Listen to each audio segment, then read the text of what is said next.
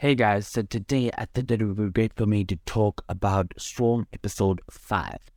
Now, in this episode is actually very jumbled because there's so many things that I want to talk about. Okay, let's first talk about the opening scene, right? She gets to this door, Dre gets to this door, and, you know, she's demanding that the phone is, you know, fixed because, you know, Marissa's parents decided to cut the phone bill or something of that sort, so the phone is no longer working.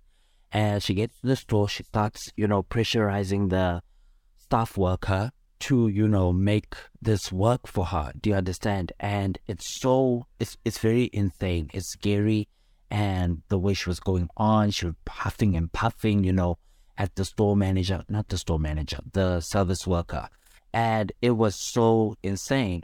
And then, you know, the scene cuts to her meeting Marissa's friend. So she meets Marissa's friend, and from there, they have lunch and they talk and they catch up, right? And she's just giving a bunch of elaborate stories about how, you know, she's doing Naja's mom's makeup now. And, you know, that she's made it in life. She's living the dream. Like, not only is she a pathological liar, but she's a murderer. And she does a bunch of other things also. Do you understand? This girl is insane. So she's basically lying to this girl, basically telling her that she's doing Naja's mom's makeup and all of that. And then the scene cuts to her, you know, going to Marissa's parents' house. Do you understand? And also another thing that I realized is the car that she was traveling with to Marissa's parents' house is not her car, because we know that Drea's car is busted. So I'm wondering whose car was she using to get to that place, because that's not her car. Anyways, she gets to the place, right? And once she gets to the place, the door is locked, right? So she decides to go in through the window with a stepladder. She gets in, she sees the dog greets her, you understand, they buddy-buddy.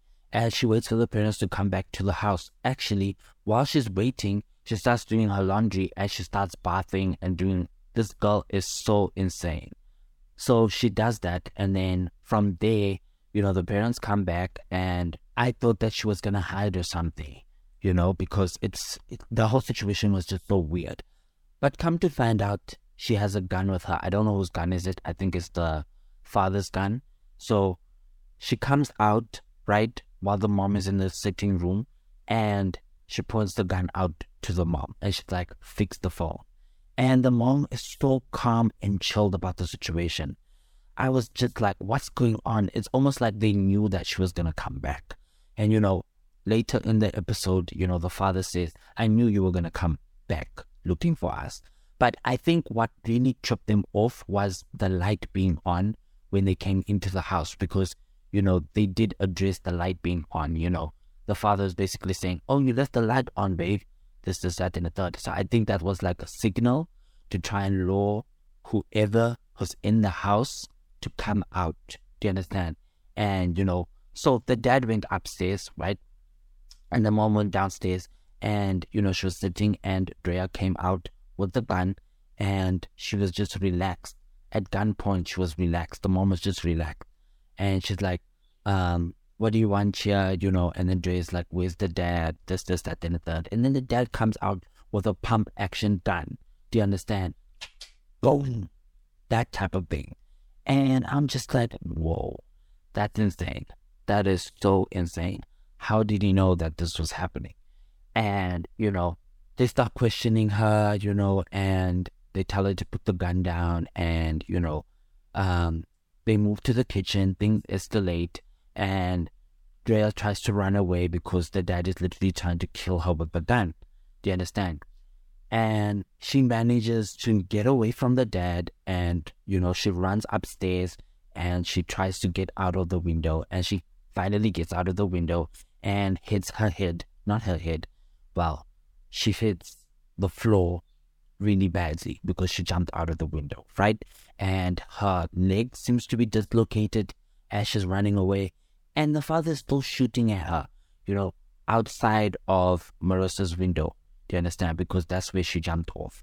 So the dad is still shooting at her. And I'm just like, this is insane. Why isn't anyone in the neighborhood, like, calling the cops? Like, why are the guns being, you know, shot and no one's doing anything about that. Like, I don't understand, you know? And that's very crazy to me. You're holding people hostage, Drea. Well, her name is Dre, but I call her Drea. You're holding people hostage. You are killing people now. You're a pathological liar. Like, where does this end? Where does this end? And also, something that I realized, the parents kept talking about, oh, you've taken so much from us, this, that, and the third. How long has Marissa been paying your bills? Oh, there's so much tea. I don't know what else is missing from the plot, because there seems to be more to the story than what is being led on. Do you understand? I think Dre killed Marissa.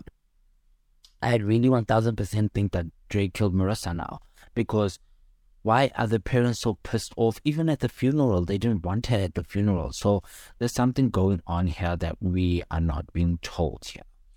But anyways, thank you for listening to the podcast. If you like to support the podcast, look down in the description. My PayPal link is down there at contactpastinatake@gmail.com. I will see you guys tomorrow.